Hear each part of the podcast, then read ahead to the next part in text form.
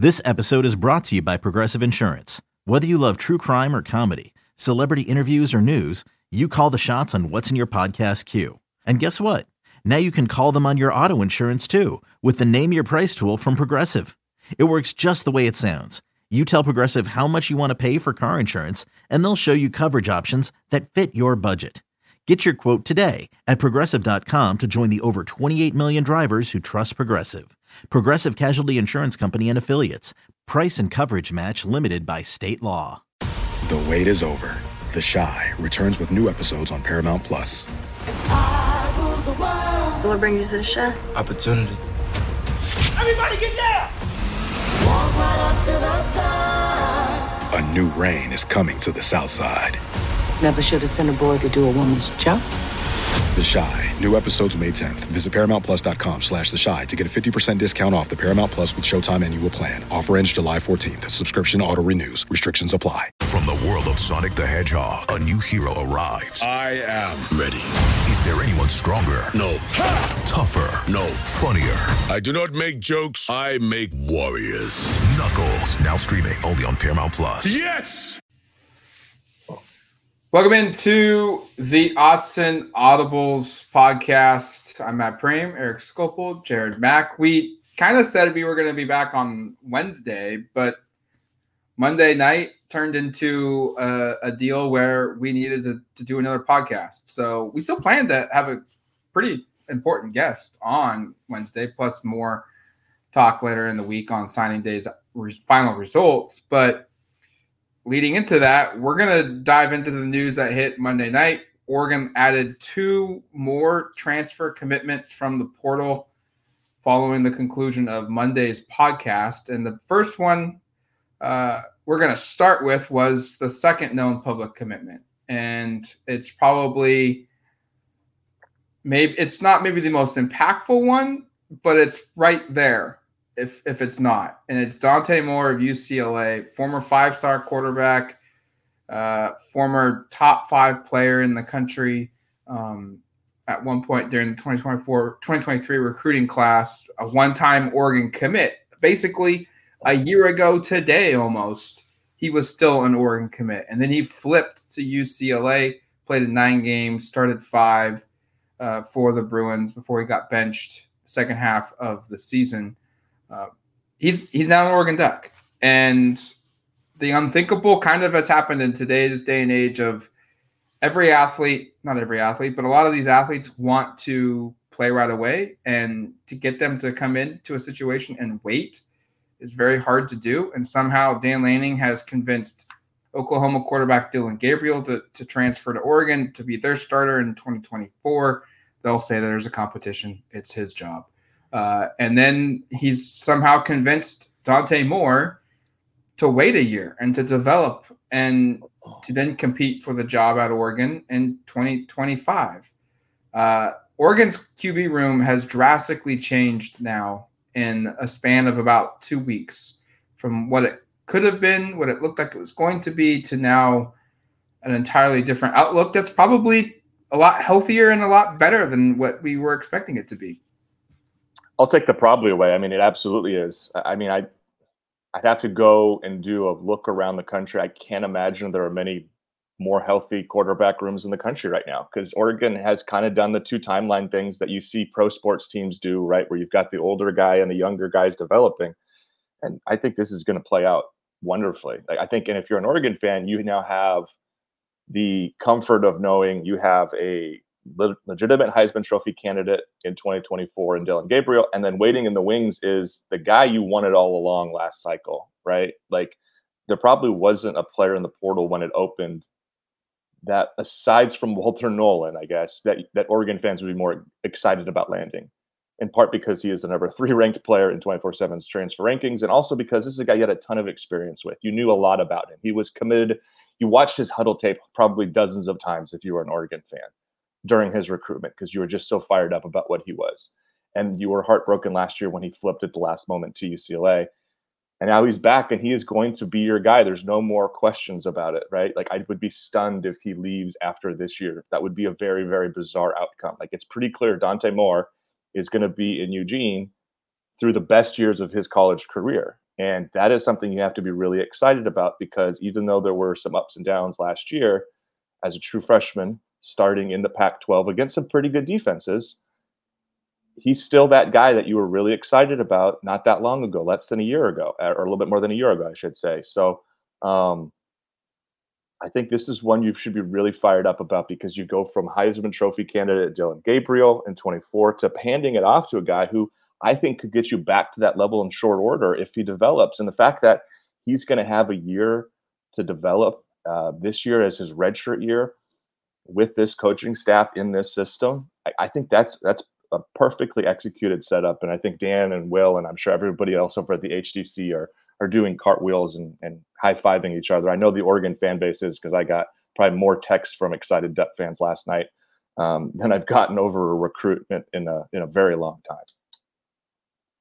Yeah, I think the the fact that they had a relationship with Dante Moore very clearly helped. Um, you know, I talked about this yesterday in the podcast where these transfer portal recruitments and getting them on campus, like a lot of times there are some previous relationship, like they recruited, like a like Dan recruited guys at Georgia when he was DC or something like that. Excuse me, as my dog begins to bark as soon as I talk. Um, anyways, but in a lot of these transfer portal situations, these are fresh relationships. These are new relationships, and this one was not. Uh, Dante Moore obviously was a long time Oregon commit. Committed in the summer of 2022 and then decommitted in uh, like December, January of 2022 or 2023, um, or committed before January of signing day, but was really late in the cycle. To, and so he held that commitment. He held those couple months with Dan Lanning as a relationship and other guys who are on Oregon staff currently. Um, obviously, Kenny Dillingham has left, but Will Stein is a guy who runs a very similar offense to Kenny Dillingham. We just watched it throughout the last uh, the last season here, and it's an easy offense to learn, and it's an, an easy offense to get ahead of it and get some easy throws and some easy reads. And I think that that'll help Dante Moore in the future. Um, I think a lot of his struggles at UCLA were honestly just inexperience at points, um, a poor offensive line, uh, Chip Kelly's offense that when it's run really well is great. Like when DTR was in his final season at UCLA, he had complete command of that offense, but it took, you know, three or four years for him to really get to that level. Um, and to trust Dante Moore right off the bat shows his talent level that he was potentially capable of figuring out the offense, but it's also a tough ask when it's that detailed and uh, really hard to hard concepts and you know hard to learn under Chip Kelly because of how how nuanced it is and how many uh, options there will be. Um, and I think what Will Stein's offense does really well is makes things easy for a quarterback, and that's why Nix you saw develop even more in his final season in Oregon.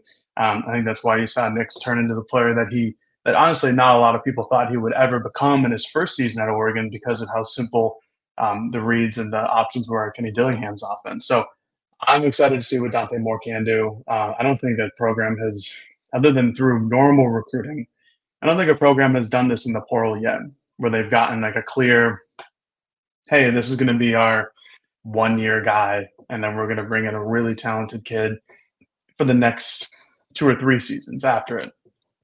I don't like, obviously, they do it in normal recruiting, Sure. um, where they'll bring in the five star kid because they know their starting quarterback this year is going to leave after next year, and then hopefully they'll be ready. Um, but I think it's one of the first ones that I've seen in the portal, and I think it's uh, a very ideal situation if you're an Oregon Duck fan because you, you now know what you're going to get. Um, there's no longer this idea of like, all right, so if he leaves, we're just going back in the portal, like like what it was going to be with Bo Nix if he had left after his uh, fourth season of college football, where it's like we have Ty Thompson. I think at the time they might have still had Jay Butterfield, but it's like do do we trust this? Is this really what we're going to do? Because it feels like we're just going to go right back into the portal, um, which is what Oregon did this year. But now with Dante Moore having these three years of eligibility left, um, he's going to have the, the future is there, and people are now going to know what's at the quarterback position for Oregon and come join the ship because they know that they have a talented kid. I think there's an underrated aspect of this too for next season is Dillon Gabriel has shown that he has gotten hurt multiple times in his career. And now mm-hmm. all of a sudden, like if if worst case scenario happens and something happens to Dillon Gabriel where he can't play in a game, or maybe he can't play for two weeks, Uh, you no longer are asking a quarterback, whoever it would be, whether it was Ty Thompson or Austin Novosad or Luke Moga, who will sign with Oregon on Wednesday. None of those guys have been a, like a starting quarterback. None of them have started a game at quarterback. Now all of a sudden, if something happens, worst case scenario with, with Gabriel, you you look at your backup quarterback and say, "Oh, Dante Moore, he has played in nine games already in college. He's started five of them at the Power Five level. He's got some kind of experience, especially coming as the backup in two games and being the guy to replace someone who isn't performing well or starting or or is hurt.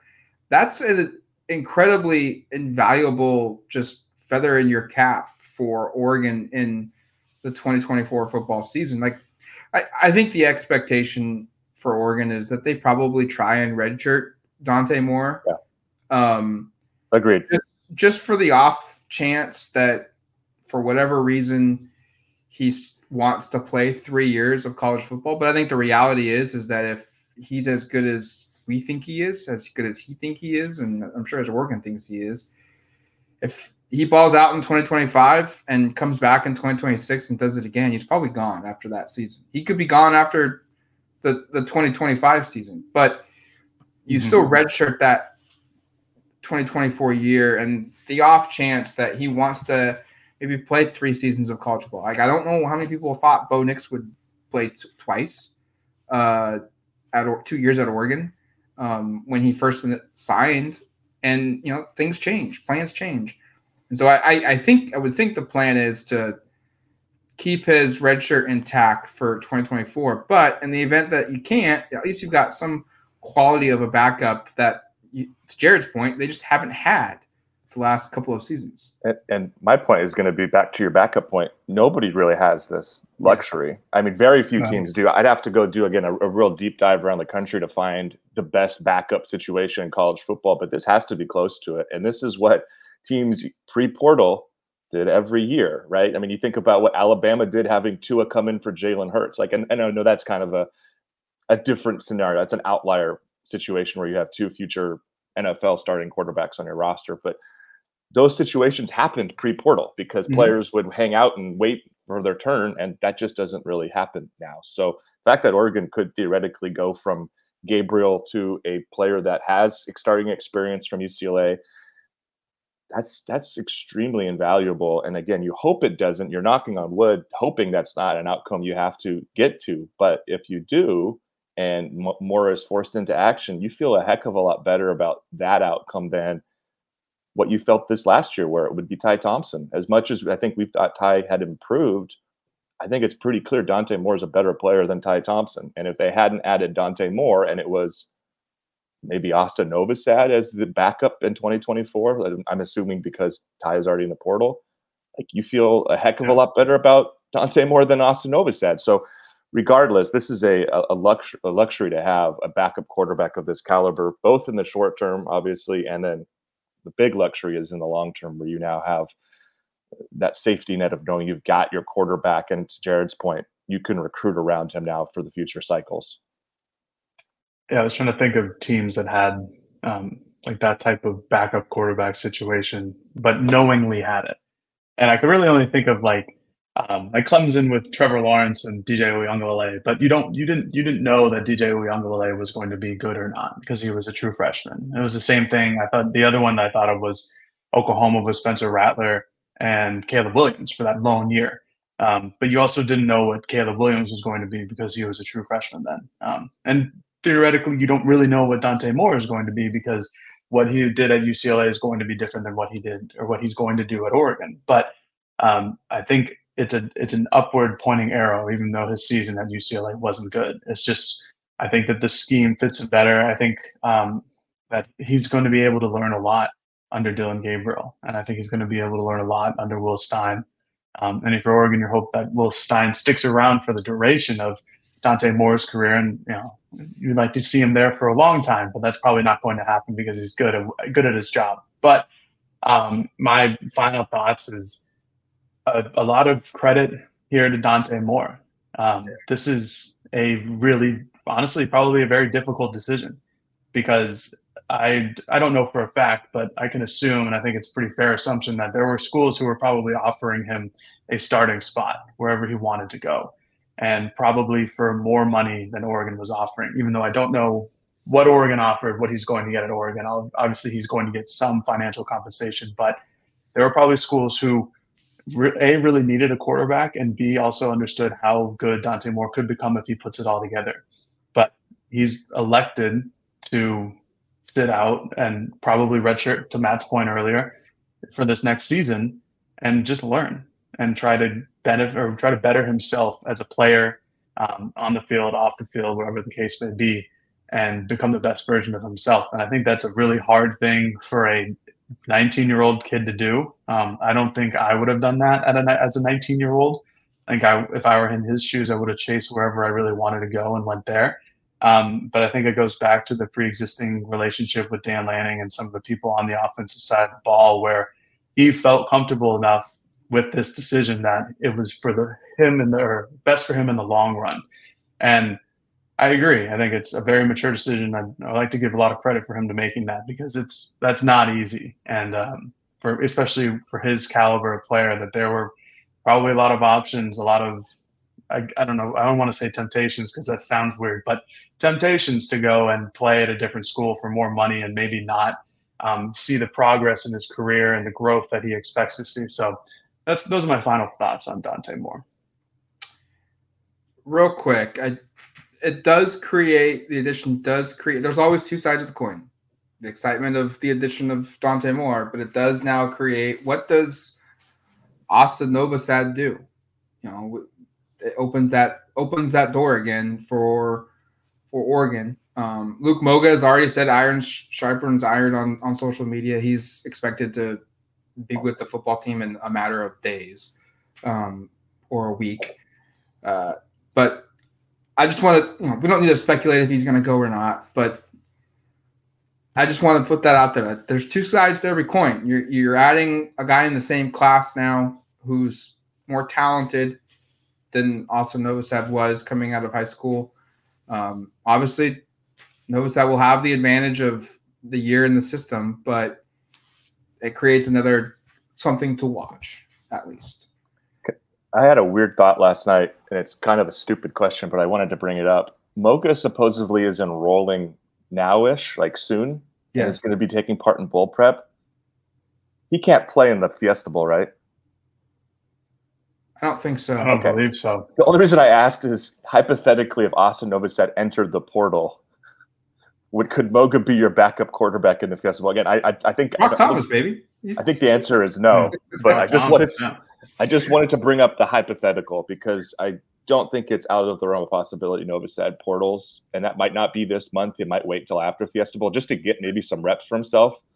But I again, I don't want to speculate too much, but the speculation is already out there that he probably will take a look, and it would make sense if he does. But who knows? We thought Ty Thompson was going to be in the portal a couple different times, and he he waited until it was very clear he wasn't going to be the guy. Yeah, yeah. I mean, uh, I guess that'd be the easy way out. Um, we'll see. I think he'd be more likely to portal after spring football if no one like seeing Dante Moore in competition and seeing Luke Moga in competition, kind of figuring out where he is in all of this. Um, I I don't know, like it wouldn't shock me, um, but I just kind of feel like it's more of an easy way out than anything else. Which you know that that's fine. I mean, he can go and be a, a potential starter at a at a G five level school. Um, he's certainly talented, and um, I mean, from all accounts that we've heard, he, he definitely improved throughout the course of the season. He's Will Stein's guy.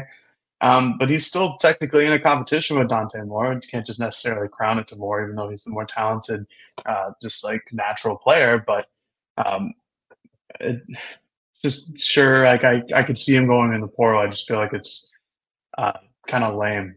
I don't know to just like immediately like, oh, someone, someone's coming. I'm out. See ya. Goodbye.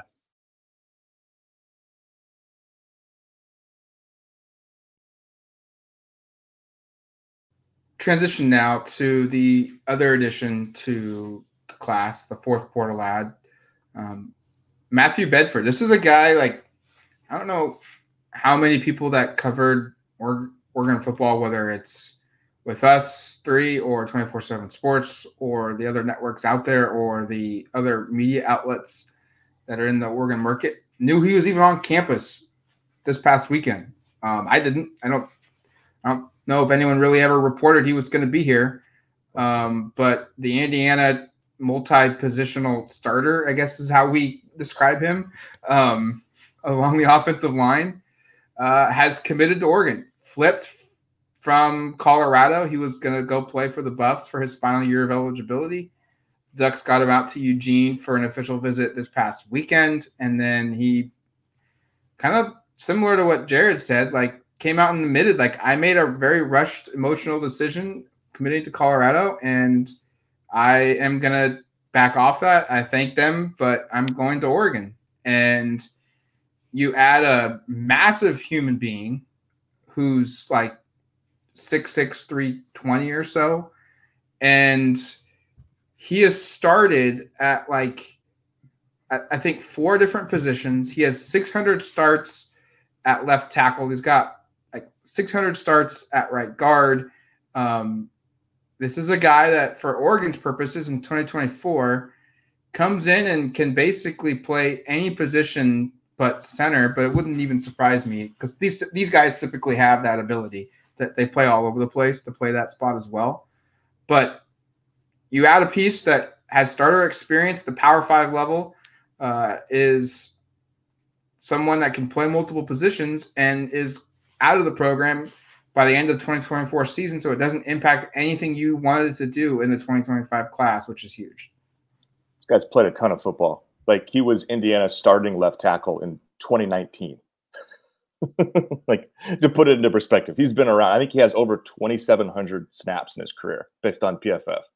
Um, and Oregon had a clear need here at right guard, could theoretically have a need at center, um, depending upon if they feel comfortable enough handing the reins off to Iapani Laloulu, which I think they do from everything we've heard. And we'll get a sense of that probably post Fiesta Bowl because he should be starting that game of, of what his progress looks like at that position. But they needed a right guard with Steven Jones graduating finally, and they're going to replace him with another really experienced, really large human being who has positional versatility. Like it's not a Steven Jones clone. He's a little bit slighter of build. I think he's a little bit more explosive, um, but it's a guy who certainly does a lot of the same sort of things and provides you with a really, really big anchor there who can again get out and like Steven showed towards the end of the season, pull and kind of lead lead block there on run plays and, and also holds up pretty well in pass protection. So um, I, I, think it's a really nice addition. I think you slot him in at right guard pretty easily. That's where he was playing last year, which was his best year according to PFF. He was also an All Big Ten honorable mention this past season, um, as well as in 2021. 2022, he missed basically the whole season, I think, with a knee injury. Um, so the last two times this guy was a able to finish the season, he was an All Big Ten honorable mention selection at two different positions on the offensive line. So I, I to Matt's point, I think it's a big win. Um, I was sort of perplexed a bit yesterday about it because we also thought maybe Cayden Green, the Oklahoma transfer, might end up at Oregon, but he has since committed to Missouri, and it makes it pretty clear that that Bedford is the guy there. And I don't know if Oregon takes another portal offensive lineman. I think you've got somebody here who pretty clearly fills your need and is a really high end player who's been entering his sixth year of college football. So um, Obviously, it's not the sexy name like Dante Moore, but I think this is just another another plug and play addition by the Ducks in the portal, which is which is huge this time of year. Yeah, there's no complaining about this ad. Um, I think he's going to be a, a, solid right guard. I don't think he'll be seeing much of tackle. He's only played in four games at tackle since 2020. Um, like one of one or two of them were a start. It looked like the other ones were kind of spot duty where somebody got injured. But that's a nice thing to have in your rotation of offensive linemen of positional versatility, which is something that you know Coach Mirabal and Mario Cristobal preached, and something that A'lique Terry has preached. Uh, even Adrian Klemm during a short stint of the positional versatility in the offensive line. So um, checks that box for for Oregon and their what they look for in the offensive line. Um, but like Matt said, this is a big boy. He's big, 6'6", 320. Um, that's what you need in the in the when you're moving to the Big Ten. Um, he's going to fill that Steven Jones role really well. Uh, like Eric said, when just watching his some of his tape, um, he looked a little bit more explosive. Um, I'm certain that you know another another year off of that knee injury is only going to help him. Um, and they have a huge gap at right guard right now. Um, I do like the prospect of Dave Iuli to, to, to kind of go in there and fill in, but um, if he's going to be your sixth man, theoretically, he's going to fill like the poncho spot this upcoming season. I think that you're in really good shape there. Um, as for like other transfer portal additions through the for the offensive line, wouldn't shock me if they got just guys for depth, um, depending on if there are players who leave and who enter the transfer portal um, further down the line, like after the bowl game or even in the spring.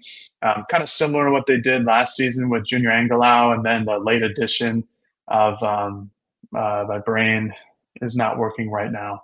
Nishad uh, Strother. Nishad Strother.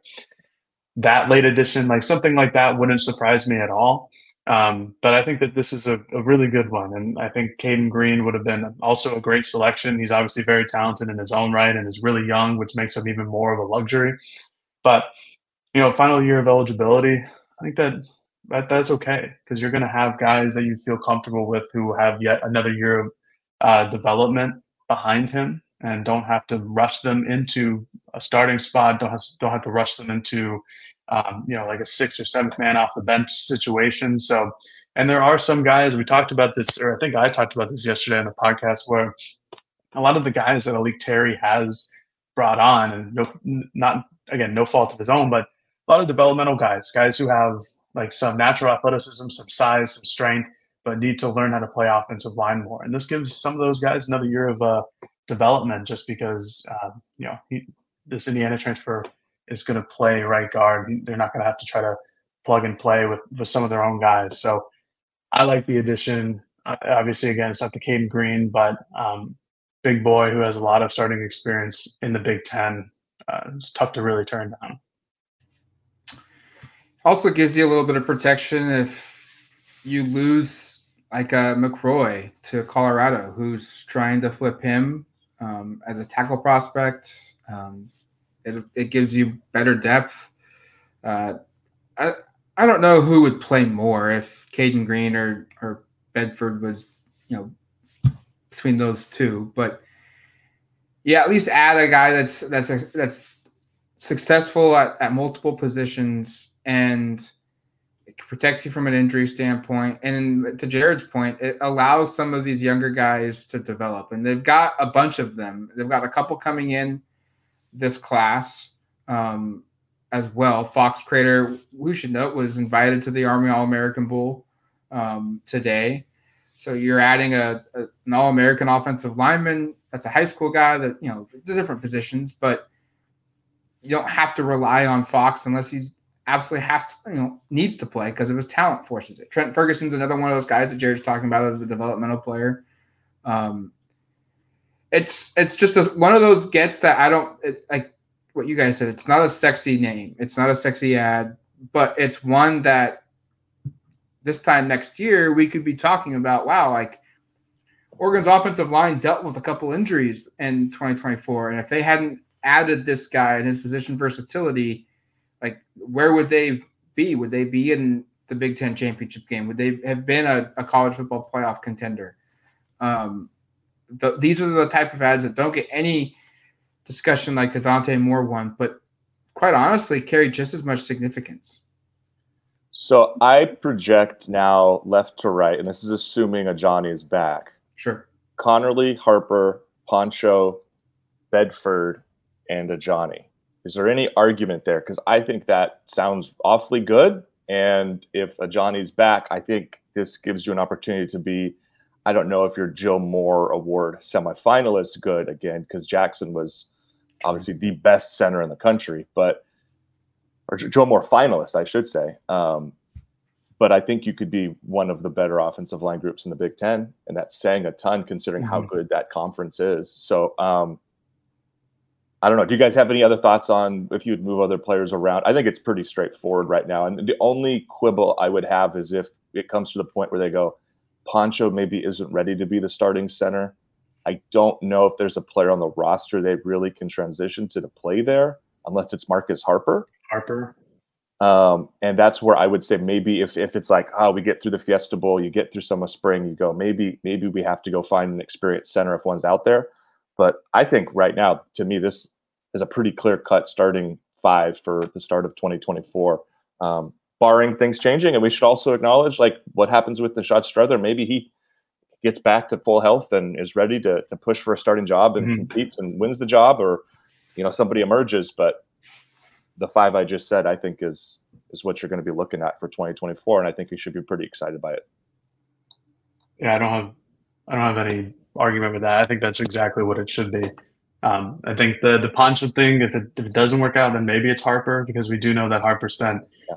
all of fall camp last year, uh, this past season, going through and practicing at center. Um, before, yeah, spring ball too, know, moving spring ball as well. So he has uh, some experience there, only practice experience, while Poncho has a little bit of game experience and will then have a lot of game experience in the Fiesta Bowl. But I think that would be like the obvious name. Um, maybe Strother is a guy who uh, is another like they work on him with being a center uh, during the off season. Could like similar build to Harper and a little bit of Poncho.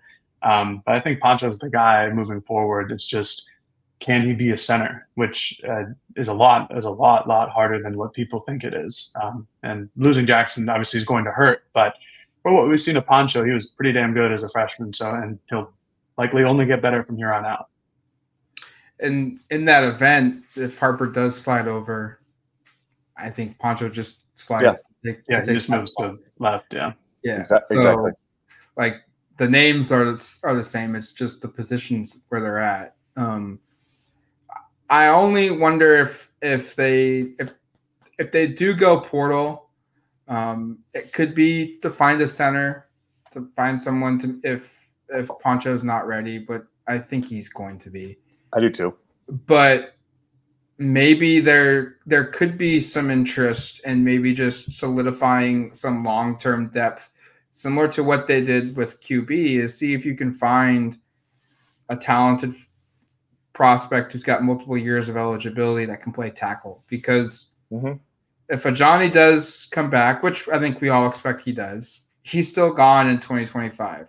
Uh, uh, George Silva will be a senior as well next season, so he graduates. Um, I think there's a very good chance that Josh Conerly goes pro after the 2024 football season. Yeah. And um, Ope, uh, Poncho's older brother, will also be a senior. And now all of a sudden you've got a position where the tackles, there's I like the starting two tackles. Um, I think Ope is solid, but I don't know if he's where Oregon needs to be from an offensive line standpoint. If Conerly got hurt, maybe he is, but what's behind the, their starters? There's there's a void, and you could hit you could you could use to hit the portal, but can you? The, the question becomes: Do you need to hit the portal or do you have confidence that you can find a high school player to be that player? I think that's kind of what they were envisioning Jordan Seaton to be, and probably Fox Crader to an extent, a uh, degree as well. Is play a little bit as a freshman, be ready for sophomore.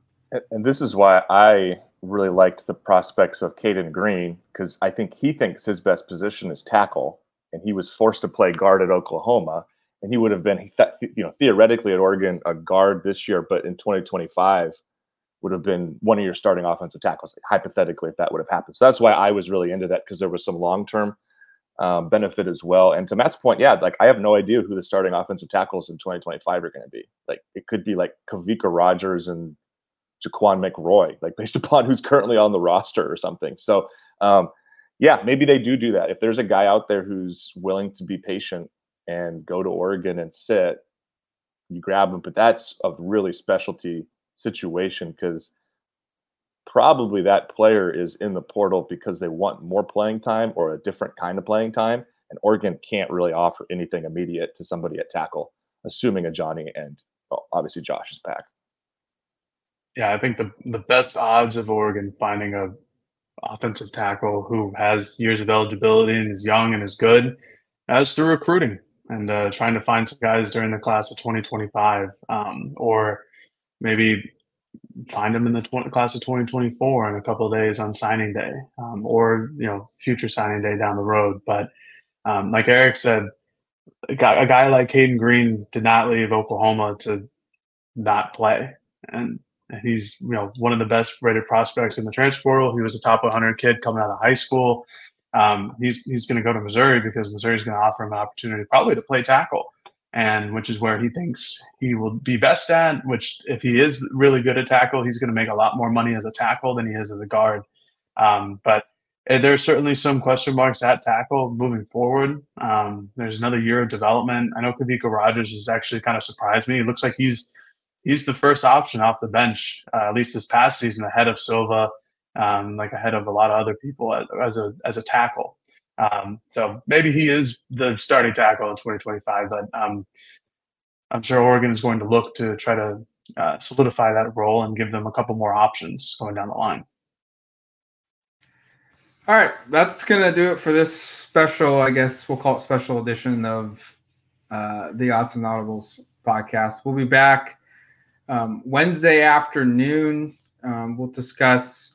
We're gonna have we're, we're gonna have a guest on the show to talk National Signing Day for Oregon, and then Thursday's show um, we'll be back and we will dive into all the heavy lifting of the results of what happens on Wednesday. So, for your reaction show from a signing day perspective, that will come um, Thursday morning. Uh, we'll have an interview Wednesday as the news trickles in, and then it's a big guest. Can we just say it's a really big guest? Yeah, like you'll want to listen Good. tomorrow. Yeah, in charge of a lot of things. Yeah. Yeah. All right. Uh, but until that interview, uh, you've been listening to the Autzen Audibles podcast. Talk to you later, folks. Peace.